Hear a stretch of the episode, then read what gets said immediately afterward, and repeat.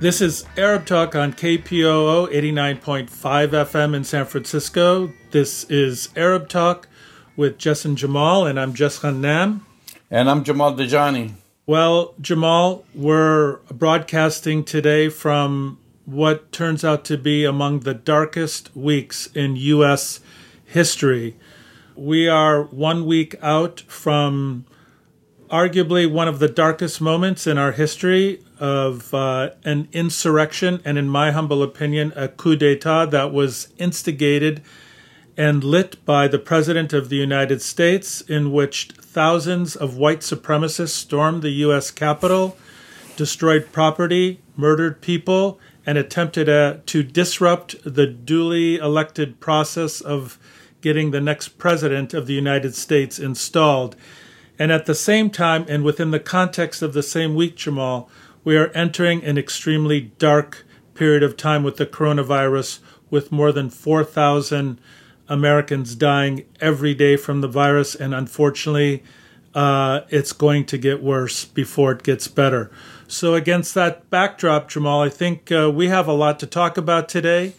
We have an inauguration that is uh, taking place next Wednesday where um, there will be 20 to 40,000 armed National Guard people in and around Washington, D.C. D.C. is on lockdown uh, leading up to that event. It's a pretty dark period of time in our history. It sure is, Jess. And uh, you've mentioned it. If you look at the images of Washington, D.C., around Capitol, we have more National Guards and police and other security agencies than we had after the in the aftermath of 9/11. It's a total war zone. Uh, I mean, uh, I'm sure a lot of our viewers have uh, by now watched all these images uh, right in the Capitol. National Guardsmen and women, uh, you know, sleeping on the floor uh, because they have to be guarding that area 24/7. So they're taking arrests. They don't even have. They haven't set up for them camps that's right. And and our reporter from Washington D.C., Phil Pasquini, uh, has been sending me images. It is horrific. Yeah. Uh, as you know, I lived in Washington D.C. for almost four years. This is not the Washington D.C. I knew. And actually, even when I went there, I recall my first trip to Washington D.C. There was a time when you could drive your car on Pennsylvania Avenue, just right. right in front of the White House and take a photo. And then you got pushed back. And now, and, and then you used to go to, you know, I used to go to all these different buildings uh, on the hill, uh, just the normal metal detector as you go through the, the front door. I can't imagine uh, what is it going to be like now uh, meeting with your representative there. You know, I mean, it's difficult as it is to make an appointment but to go through all these different security checks. So the one thing I wanted to say, because last week we spoke about the events. I mean, we, we were kind of like speaking as they were unfolding uh, right. on our last show. Right. And now we're finding out because you were talking that this was a coup d'etat, and I said, well, I don't know if this is. But now we're finding out that this was an organized. There were organizers. It wasn't didn't happen just casually. This was no, organized. It was organized. The FBI, the FBI now is arresting people as we're speaking. Right. They're talking. There now. There there are other images and videos coming out. Uh, people giving instructions where to meet, what congressman or congresswoman uh, congresswoman's office to go to. They had the layout of the Capitol. There were, you know, as you know, there are offices that you and I don't know, uh, their unmarked offices. They knew exactly where these uh, senators and congressmen were going to be at. And they had a plan. They had a plan to take over the building. And when you have a plan to take over the seat of the government, that's a coup d'etat. That's so exact- You're absolutely right. That's right, Jamal. It was a coup d'etat. And what makes it even worse, everything you're saying is exactly right. But we're getting even more information now suggesting that um, it's even worse than that because just within the last 24 hours, there's a congresswoman, Mikie Sherrill, who basically is saying that she witnessed the week prior that some Republican congresspeople were giving reconnaissance uh, tours to people um, even during the pandemic, the same people that were involved in the storming of the Capitol. So it looks like there were not only planned and organized, and the flame was lit by Donald Trump, but at the same time, it looks like potentially, I mean, we still have to get the data, the you know, the information to confirm it, that there may have been a handful of Congress people, men and women, who were giving tours to these saboteurs, to these seditionists, to these uh, white supremacists, giving them reconnaissance to be able to engage in this horrible act of sedition and a coup d'etat. And it looks like there were also some Capitol Police, some of whom have been fired, some of whom have been put on uh, leave, who may have wittingly or unwittingly participated. Some of the Capitol Police took selfies, some of them even opened up the gates to let them in. I think, Jamal, as time goes on, as we all deal with the trauma, trauma of having a coup d'etat attempt on, on the U.S. Uh, government, that this story is only going to get worse. It's only going to get darker. And things that you and I have been talking about for many years now about, you know, terrorism. You know, the biggest terrorist threat to this country, Jamal, is not coming from Al Qaeda or ISIS the biggest terrorist threat to the U.S. government is actually white supremacists within the country. You're absolutely right. We're going to talk about this, but I want to add a couple of things. Uh, there was also a report from one, at least one congresswoman, who recently discovered that the panic button right. that they put for them to alert the police was disconnected. So we'll find out more about this. How many of these offices were actually, I mean, infiltrated? The other thing, uh, Jess, uh, uh, we were talking about the incitement. Of course, we were talking about the incitement of uh, done by Donald Trump, but then uh, you have a whole lineup of uh, members of Congress and the Senate and right. and other politicians and Trumpsters and me, the media. So I wanted to play here, even though this is a clip uh, from the uh, satirical show, Daily, The Daily Show. It's a compilation of all these agitators who were egging on the protesters, really, to go to the Capitol. Let's watch. General George Washington's soldiers were freezing cold, fighting for independence against tyranny, domination, and control. It was their moment to stand up and fight for freedom. To many, January 6th is such a moment. The battle for the White House is now a full fledged struggle for the survival of this constitutional republic. We, the people, are in control of the United States, and we will take our rights back. 74 million Americans are not going to shut up. This is about taking a stand where you can take a stand. We need to fight back. We win because of our ideas. We lose elections because they cheat us. We're going to keep fighting until every illegal vote is thrown out. They rigged the election in front of all of us, and nobody did anything about it. Call your congressman and feel free, you can lightly threaten them. If you don't start supporting election integrity, I'm coming after you, Madison Cawthorn's coming after you, everybody's coming after you. We're not timid folk. We're people understand when there's a challenge in front of us, we rise to the challenge. We fight, finish, keep. It is time to stand and fight. The swamp isn't truly drained until we've nailed the hides of the alligators to the wall. We need to fight back. We need to strike at the heart of their power. We need to show that the next revolution is just getting started. The ruling would be that you got to go to the streets and be as violent as Antifa and BLM. Will we stand up for freedom as Samuel Adams and his fellow patriots did? If we don't fight on January 6th on the floor of the Senate and the House, that is the joint meeting of Congress, on these electors, we're done. It's time for everybody to stand up and be heard. President Trump won this election, so everyone who's listening, do not be quiet. We cannot allow this to happen before our very eyes. Liberty loving patriots that will not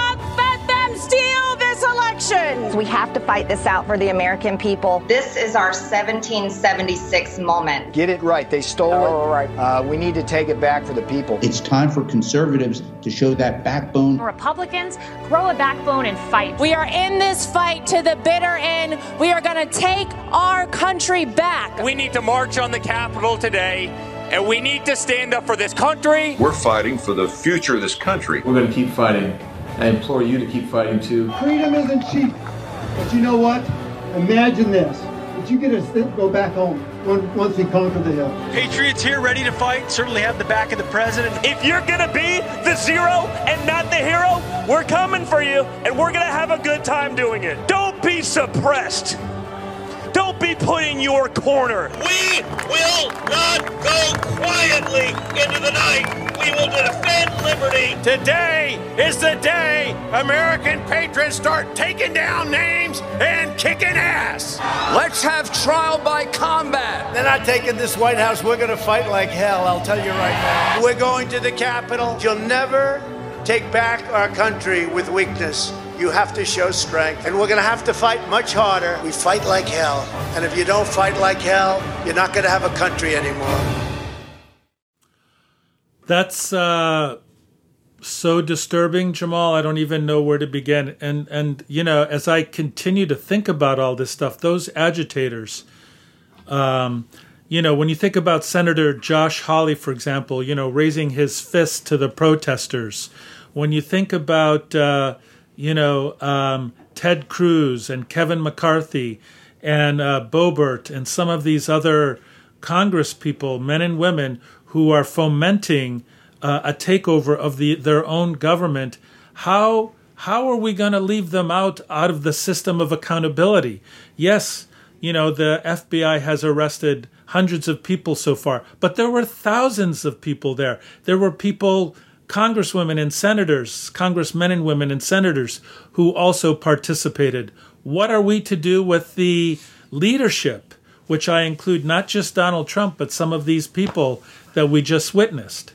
Exactly. And they're trying to walk back what they have been saying. I mean, you hear them now, they try to, every, uh, uh you know, whenever they get interviewed, the first thing they start their interview, we're against violence you know, this was, we condemn the violence, blah, blah, blah.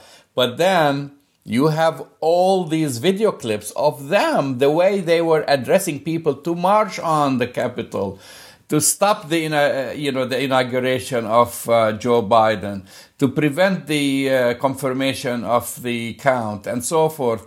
It just like when they say uh, words hurt, and the, this is a true interpretation of really very I would say, toxic type of words that they were uh, spewing. That's absolutely right, Jamal. It was toxic, it was inflammatory.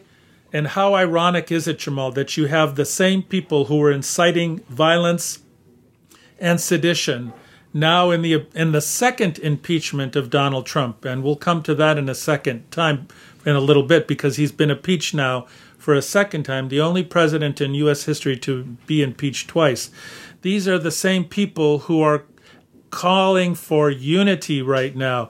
The people who have been divisive, who have been striking a wedge between people, who have been calling for, you know, all this aggressive uh, political and legal attempts to kind of undermine communities of color and attacking people of color and you know uh, thwarting voters' rights are now saying, "Oh, we now want to unify the country. You shouldn't impeach Donald Trump."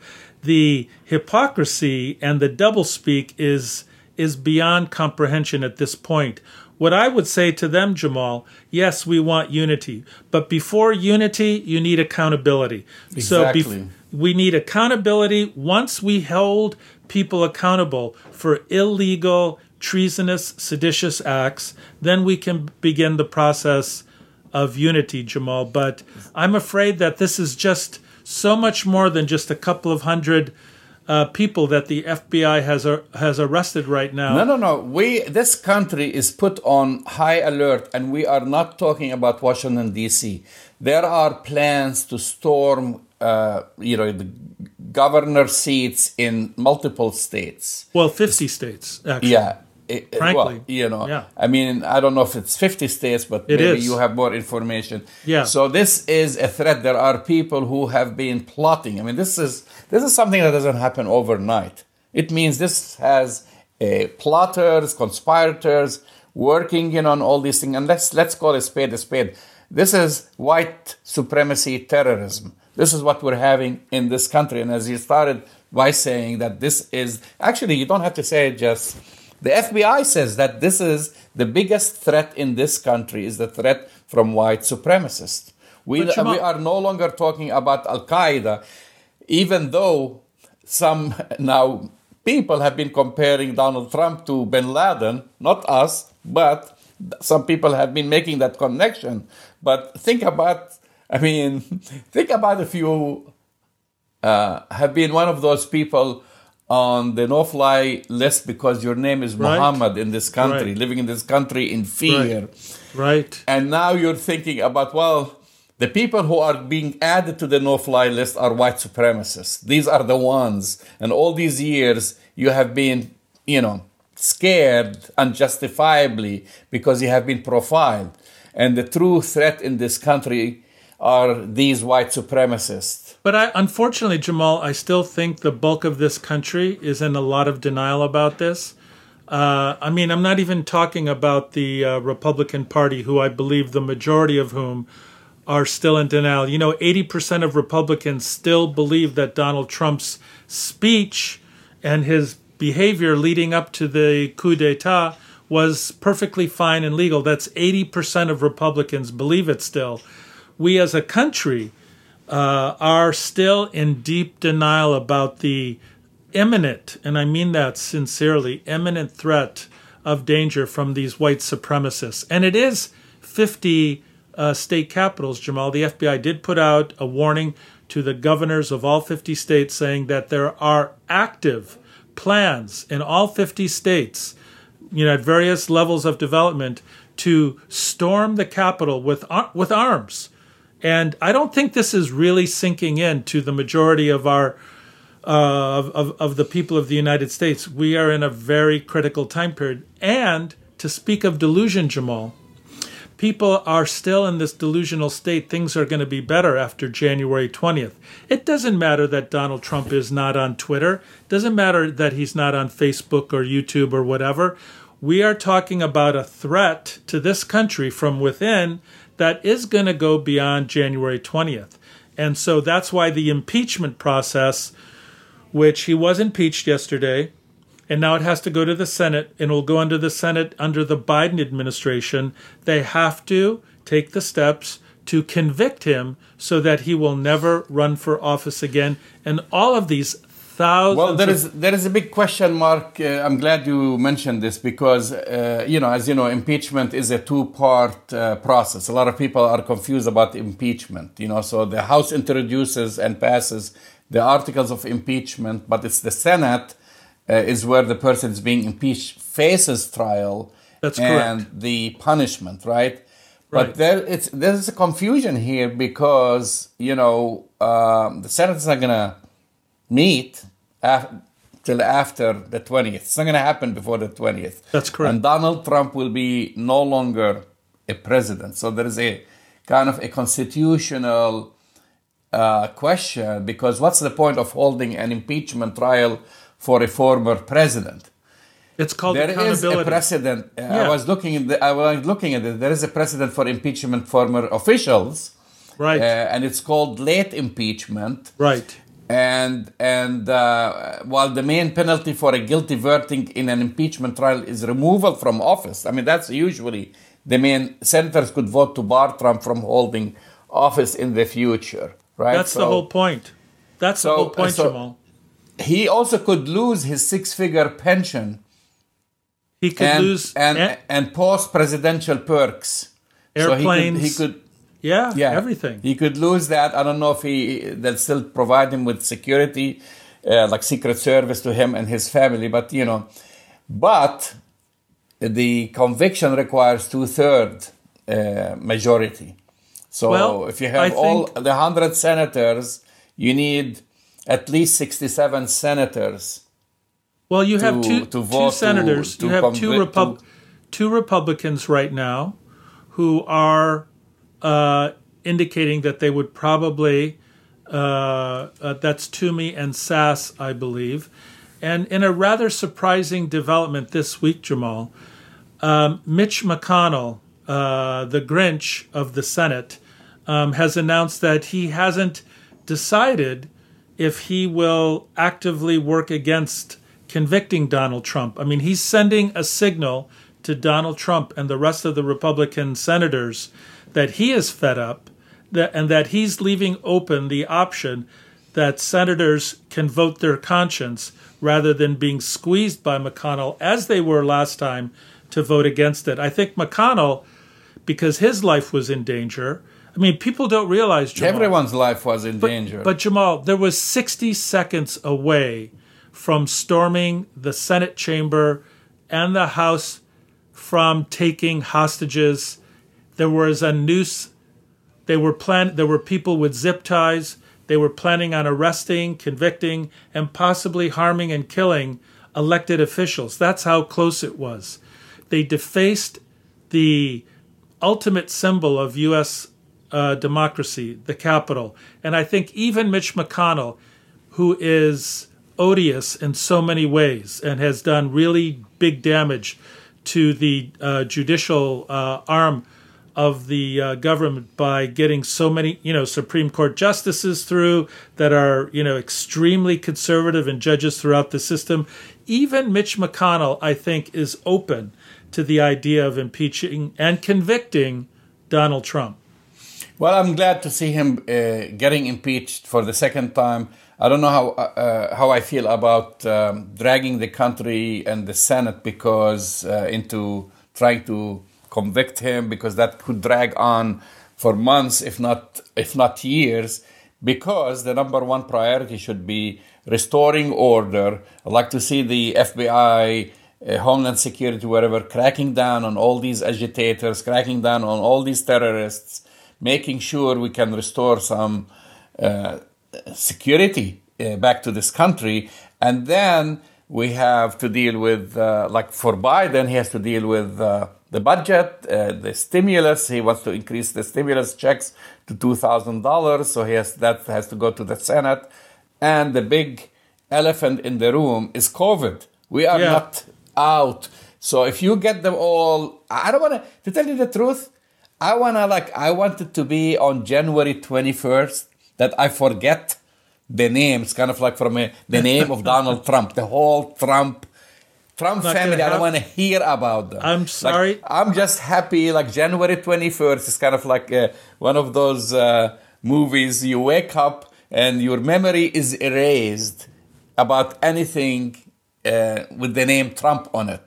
But there's another movie uh, metaphor or analogy to use, Jamal, and that's Groundhog Day. And I just want to Uh, urge. that's what I. That's what I don't want to see. Well, I want to. Unfortunately, I believe that on the 21st, when we all wake up, Donald Trump will still be around. 75 million people who voted for Donald Trump will still be around, and you will still have thousands, tens of thousands, if not hundreds of thousands of white supremacists who do not believe, and this is the issue, Jamal. We have millions of people who do not believe that Joe Biden and Kamala Harris are the legitimate president and vice president of the United that's, States. that- that's their prerogative. That's fine. This is democracy. Unless, uh, as long as they express uh, their dissatisfaction peacefully, that's fine. They don't have to. They don't have to accept it. They didn't have to vote for uh, Joe Biden.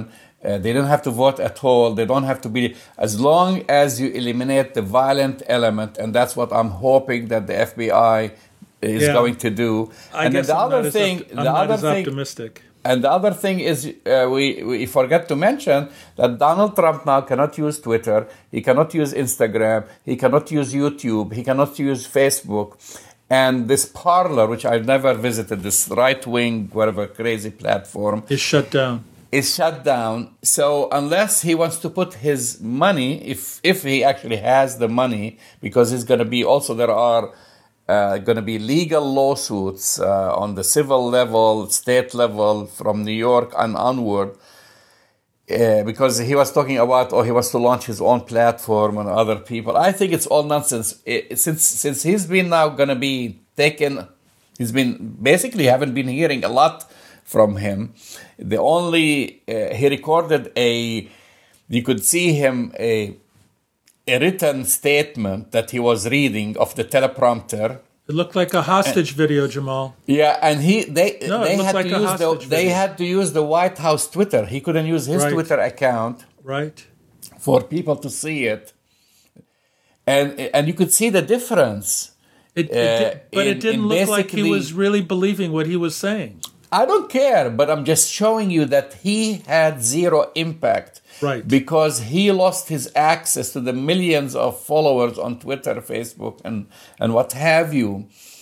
And and he's just like exactly he looks like a he, he looked like a uh, puppet like he just like Right. you know parroting or I should say like a parrot he was parroting whatever his aides uh, had written for him because that wasn't the Donald Trump the arrogant Donald Trump that we are used to seeing Right. And so, just in terms of immediate impact on Donald Trump's financial status, Jamal, the the city and the state of New York have gone forward with terminating contracts with the Trump organization.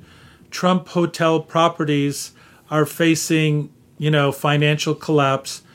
The PGA has announced that they're withdrawing a tournament from Trump's Bedminster uh, golf course resort. So the wall and, and Deutsche Bank also announced that they're going to refuse to do any business or loan him any more money. So the you know what this reminds me of just I just came to my mind have you watched the film Trading Places yeah Okay, that was pretty funny. I think the worst thing that you can do to Donald Trump is rendering, rendering him broke. I, I don't wish him any ill, like whatever. He can go away. But the worst thing by by shutting down the Trump organization, by not going to patronize his hotels and buildings and what have you, by losing money to all these people who are going now to come out and sue him. You know, he Right. still has uh, tens of uh, lawsuits hanging there. Right. And then we find out the true kind of uh, net worth because, you know, he always has exaggerated. He's not a stranger to filing uh, bankruptcy. He filed bankruptcy and he managed, of course, to finagle his way back uh, on top. But I think this time he's going to get caught. And the worst punishment for him is let him live as a common American, you know, let him Yeah. just be, you know, and see Let how him- he's gonna let uh, him survive. Collect, let him collect unemployment benefits like the rest of us. I I I see your point, Jamal, about why you don't want to ever hear about Donald Trump ever again. But I think there's a there's a larger issue of accountability because you know if, if you look at when when Black Lives Matter when that protest movement went to Lafayette Park in front of the White House, it was met with tear gas batons, semi automatic rifles. People were shut down, were beaten, uh, were arrested. It was a very grotesque use of military power to, you know, to stamp out uh, a protest. We need accountability at the highest levels and not just the president, Jamal. What about Jared Kushner? What about Ivanka Trump? What about Rudy Giuliani? What about Ted Cruz? What about Josh Hawley? You just What remind me of Rudy Giuliani. Now Trump is saying, "Don't pay." That actually made my day. You know Well, that Trump well, doesn't want to yeah, pay him. Right. Uh, Just would you have Rudy Giuliani represent you for a jaywalking ticket? I wouldn't. I wouldn't have Rudy Giuliani rep- represent me for anything, Jamal, and I think that's where the accountability has to start. We these Giuliani incited uh, treasonous, seditious behavior. Also, he, I know in New York there's a, a complaint against him in the New York Bar Association. They're attempting to take away his legal license. I wish they would. whi- Which they would. But there has to be a process. As I said at the beginning of the show, Jamal, if you want unity in this country, if you want us to come together as a as an entire nation, there has to be accountability. You can't let lawlessness and this kind of behavior go without accountability. And the accountability has to come from the justice system. That's We have few we have few minutes on this topic bec- because we um, have an interview with a Oh, yeah. filmmaker. Right. Uh, okay, so Donald Trump, let's say, is out of the picture. You you say he's not going to be totally out of the picture. He's not. the FBI rounds up all these the heads of uh, these terror cells. That's that's how I look at them. Right. We still have uh, 75 million people who voted for Donald Trump, and we still have a big white supremacist uh, movement that has been percolating in this country for many years. That Donald Trump brought back to the surface. What are we going to do about this? I mean, again, the big threat is how are we going to bridge uh, you know after uh, more than 200 years since this country was established that there are still people who view black and brown people as inferior. You know jamal i think that is without question the most important issue for this country to address. And i know that we've both been saying this for many years but unless this country um, confronts in a very direct way the original sin that this country was founded on slavery and ethnic cleansing, unless we confront that in a systemic and systematic way and come to terms with it, there can never be any healing or unity or accountability. So I'll just put that out there first. Second, um, when you think about what the, happened after 9 11 and the trillions and trillions of dollars, and I, I mean that, Jamal, trillions and trillions of dollars were spent in an attempt to kind of stop what people referred to as radical Islamic terrorism. That's what they called it.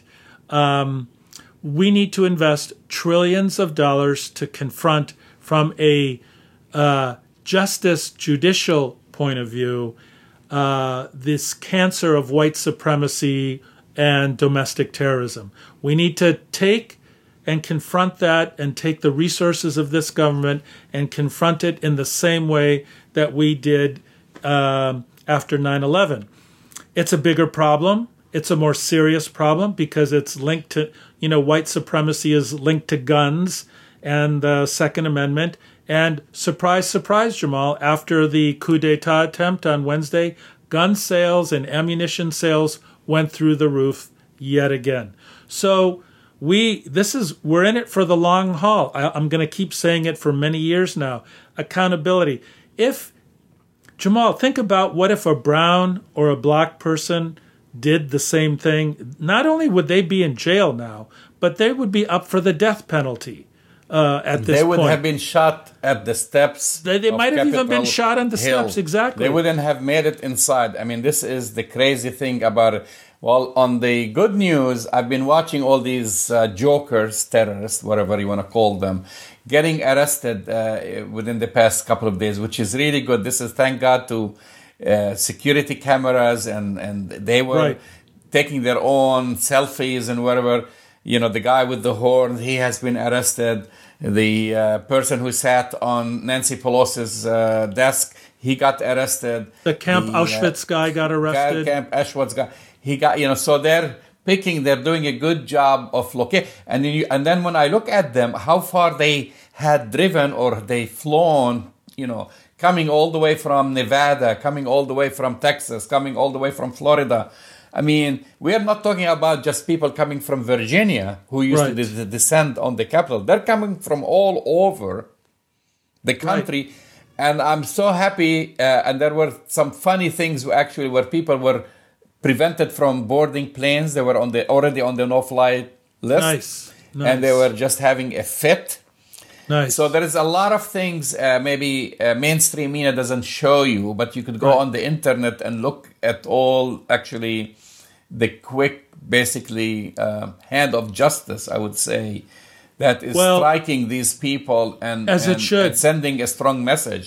As it should Jamal but here's the other th- here's the other side to that. When when all is said and done the the another aspect to this tragedy are the number of police officers active duty police officers that were involved in Sadly, this. some sadly some firemen or ex-firemen, firemen policemen and former military people. So this cancer that we have failed to confront in our country about racism and white supremacy and domestic white terrorism uh, I keep saying this. It's so much worse than we've ever, ever imagined. And it's going to take the full force of government and the state. and and education. and education. It starts. It starts with the young. I mean, here we are. Uh, after the civil war has ended, It after hasn't. the civil. Uh, well, I'm just saying the civil war and the civil rights movement uh, in the of the 60s, Martin Luther King and etc.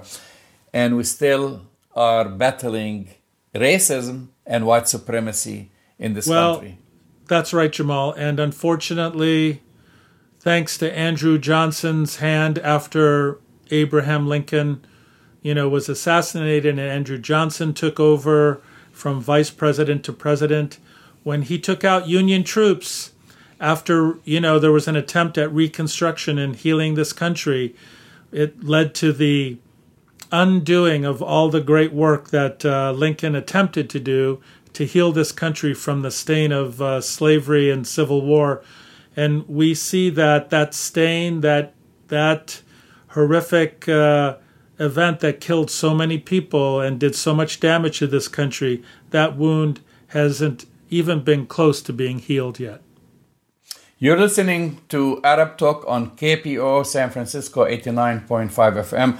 We're moving to our next uh, segment. Just uh, uh, I had actually, uh, you know, I said the pleasure to watch a movie re- recently. It's called The Dead of Jaffa, and uh, and I spoke to the filmmaker um, Ram Loevy, uh, who basically this is his latest film. He has been making films since the '60s. Uh, Wow. About this great film that talks about Palestinian uh, family, a Palestinian family with Israeli citizenship, living in Jaffa and, and their challenges because they've had basically two young visitors from the West Bank. I don't want to give up the plot, but what I'm going to tell our listeners and viewers is that this film is now being streamed for free on linktv.org. Wow. Wow. Let's watch the interview. Joining Arab Talk from Ramat Gan in Israel, director Ram Loevy to discuss his latest film, The Dead of Jaffa. Welcome to Arab Talk, Ram. Thank you. Just pre- briefly to our audience, uh, uh, just want to let our audience know a little bit about Ram Loevy. He started his career in 1966 with the documentary My Name is Ahmad, which shocked Israeli audience by putting a disposed Palestinian at the center of his narrative. His 1978 television film Khirbet Khize portrayed the expulsion of Palestinians by Israeli troops in 1948 and questioned the morality of Israel's actions. First, it was censored in Israel, uh, then it became a major subject of, of debate. Uh, your latest film, uh, Ram, The Dead of Jaffa, also touches on these complicated subjects. So, first, please tell us what the film is all about and what prompted you to, to make it. Well, uh, what made me make the film uh, is something which made me make all my films, or most of my films. It has to do with the Jewish Arab conflict, which is an endless subject, which is a part of our hidden or obvious or, or open uh, subject of our life. And uh, I feel that uh, for the audience, Israeli audience, uh, I need to show the human side of the Arabs, the Arabs, and it's therefore I'm doing these films, and uh, I hope uh, it gets to them.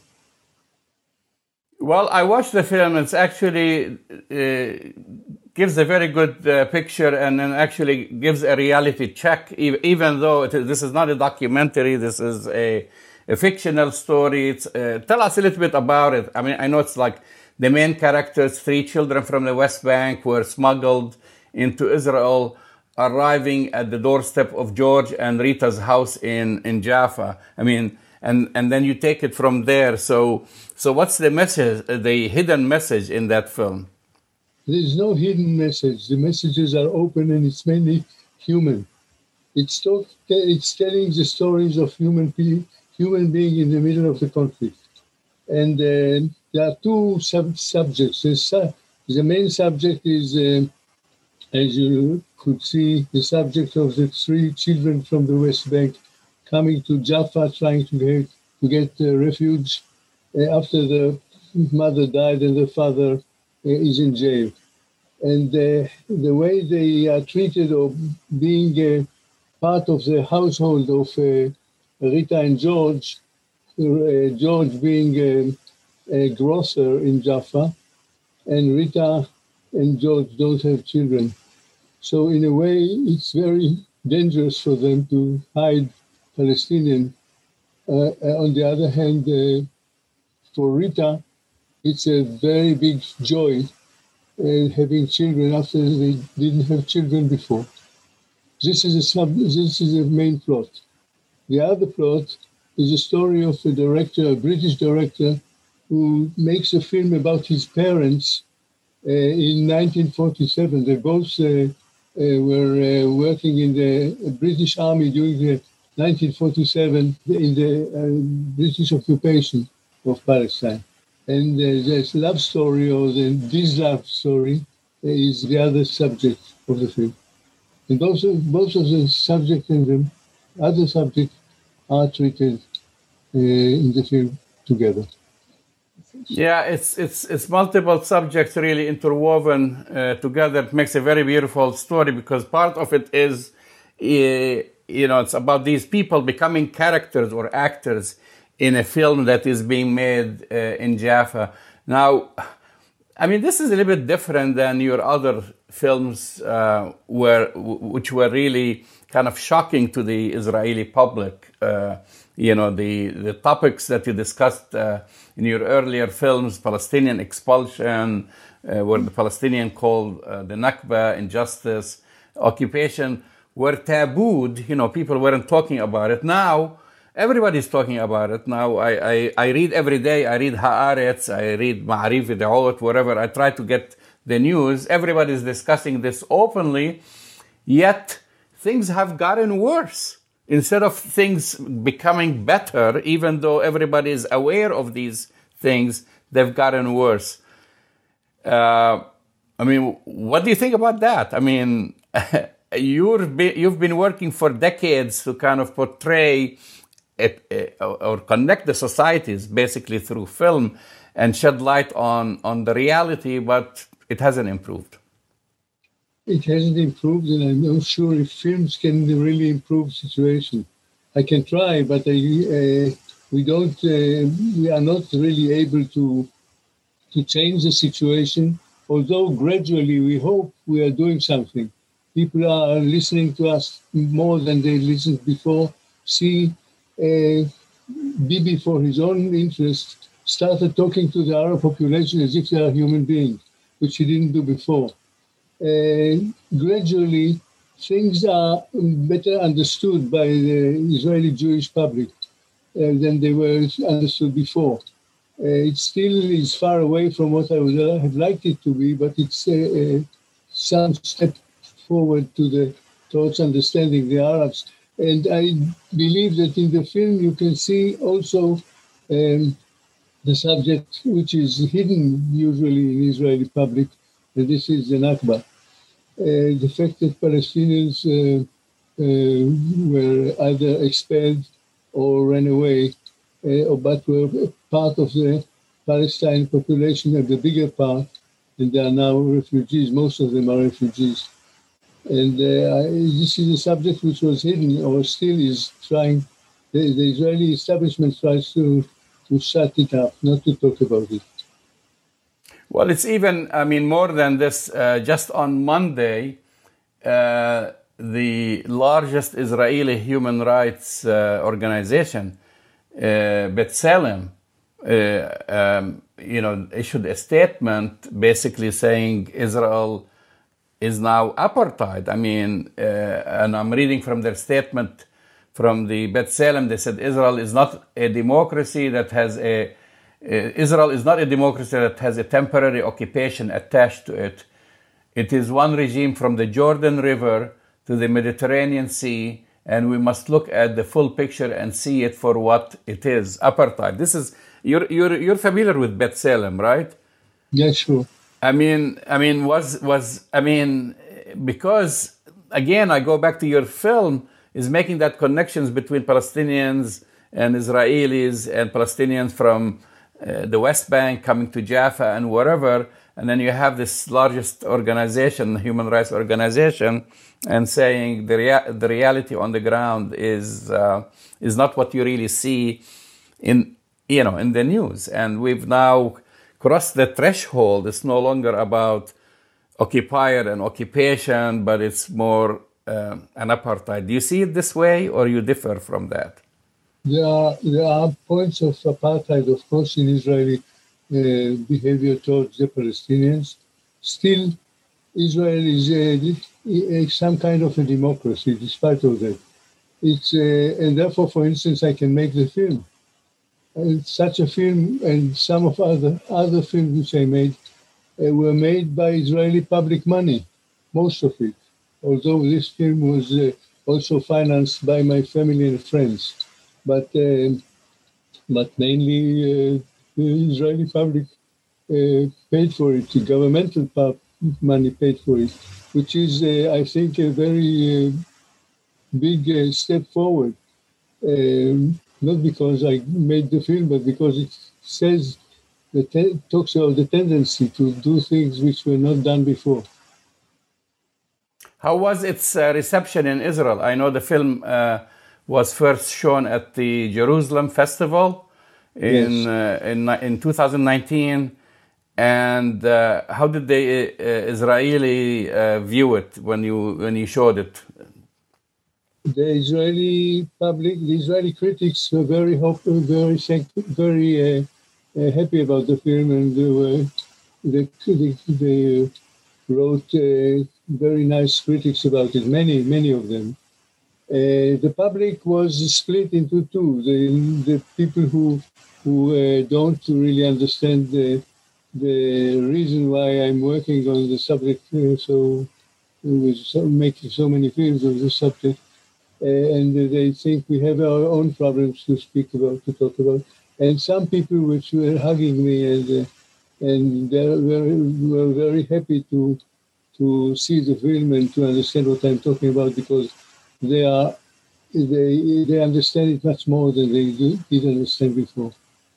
Did you have the opportunity to show it in the West Bank, in yeah. Ramallah, or uh, where you have a Palestinian audience? Palestinians, Israeli Palestinians did see the film, before the coronavirus started.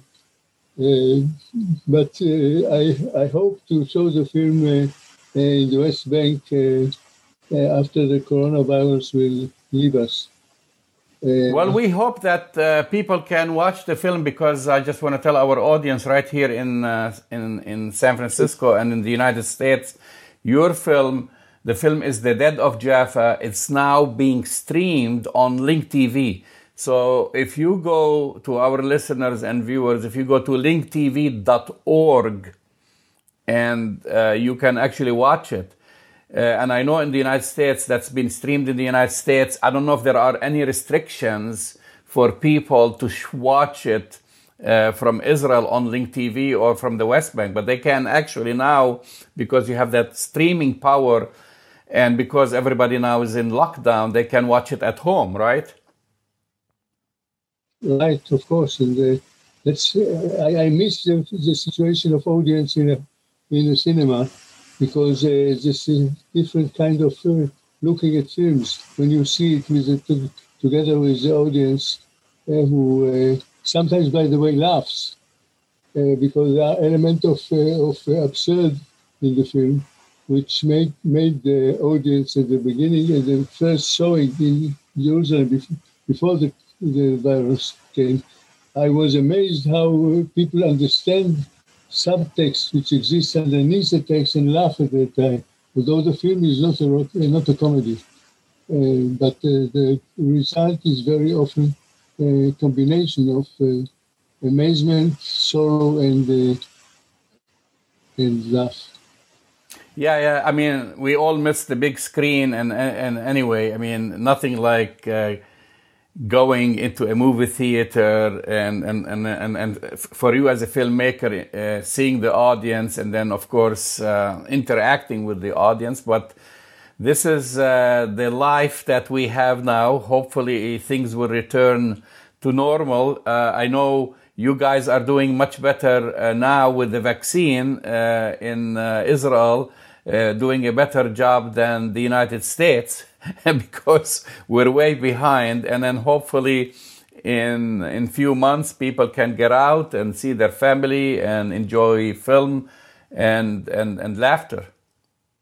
But there is a possibility to see the film at home now, which was Yeah. uh, which is important to stress that it's a it's a different kind of showing, but still it's a it's a film which may work, and you feel at home. You feel as if the people on the screen are part of your family, which is uh, also good in a way.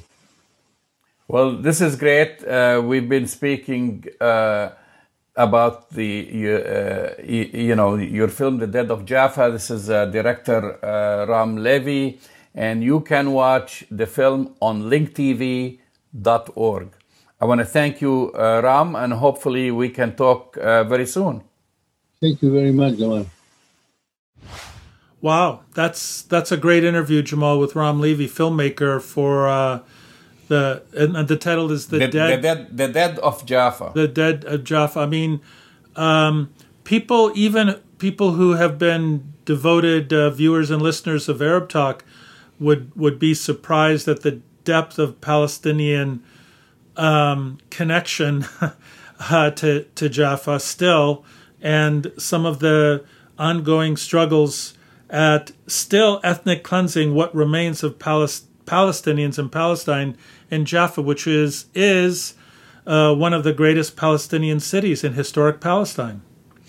That's right, Jess. And uh, I, again, I urge our uh, viewers to, to watch it. It's free. And we're relegated to watching films at home. So this is add, add that to your your watch list. So quickly, we have two minutes. Uh, Can I just say something in two minutes, really quick? Yes. True to form, the Israeli government, in times of U.S. turmoil between election inauguration, has launched the largest unprovoked attack on Syria in the last 48 hours. So when when America creates these power vacuums between uh, you know elections and inaugurations, the Israelis never miss an opportunity to commit war crimes, and they're doing it as we speak. I, it's a story that has not gotten any attention in the yeah, U.S. press. unfortunate. Unfortunately, this past two shows we uh, were unable to focus on these stories because of what's happening in this country. And again, we haven't talked about what's happening with COVID. Yes, people. Right. Uh, I think the last latest numbers now, but we have ten people who received uh, the uh, dosage of the vaccine. Is that the number? I I don't think it's that high, Jamal. Very few people still are getting the vaccine. The vaccine distribution and inoculation uh, process is still woefully um, not working and not adequate at this time. In well, fact, President-elect Biden, uh, Joe Biden, said that he has an ambitious plan to vaccinate 100 million Americans in 100 days. Is this possible? I'm sorry to say this, Jamal, but it's not possible. Given the infrastructure that we have right now, it's not possible. The only way if it's possible is that if he calls out the National Guard to all 50 states, we have 24 7 mega vaccine centers in every major metropolitan city and in the rural areas. And that my plan is have all major pharmacies, CVS, Walgreens, give out vaccines for free, and then get the National Guard to have these mega centers that operate 24 7. Even under that fantastical plan that I'm recommending, it's unlikely that we can vaccinate a million people a day in the first 100 days. It's a great goal. I just don't see it happening. More likely scenario is that you and I will get our vaccines probably mid, you know, probably not till May or June if we're lucky. So um, it's So it's, the message is stay safe, wear your mask, well, stay safe and wear. practice social distancing. Don't kind of like Yeah, but Jamal, even if you get let the your vaccine, guards down. but even if you get the vaccine, you still got to socially distance. You still got to wear your mask. You still can't party and be crazy. Uh, you've been listening to Arab Talk on KPOO San Francisco 89.5 FM. Go to our website, arabtalkradio.com, to download the latest episodes. And next time we'll be speaking, Jess, will be after the inauguration. This is when we will have Joe Biden as the new president of the United Okay. States. Okay, we'll see. We'll see you all then. See you then.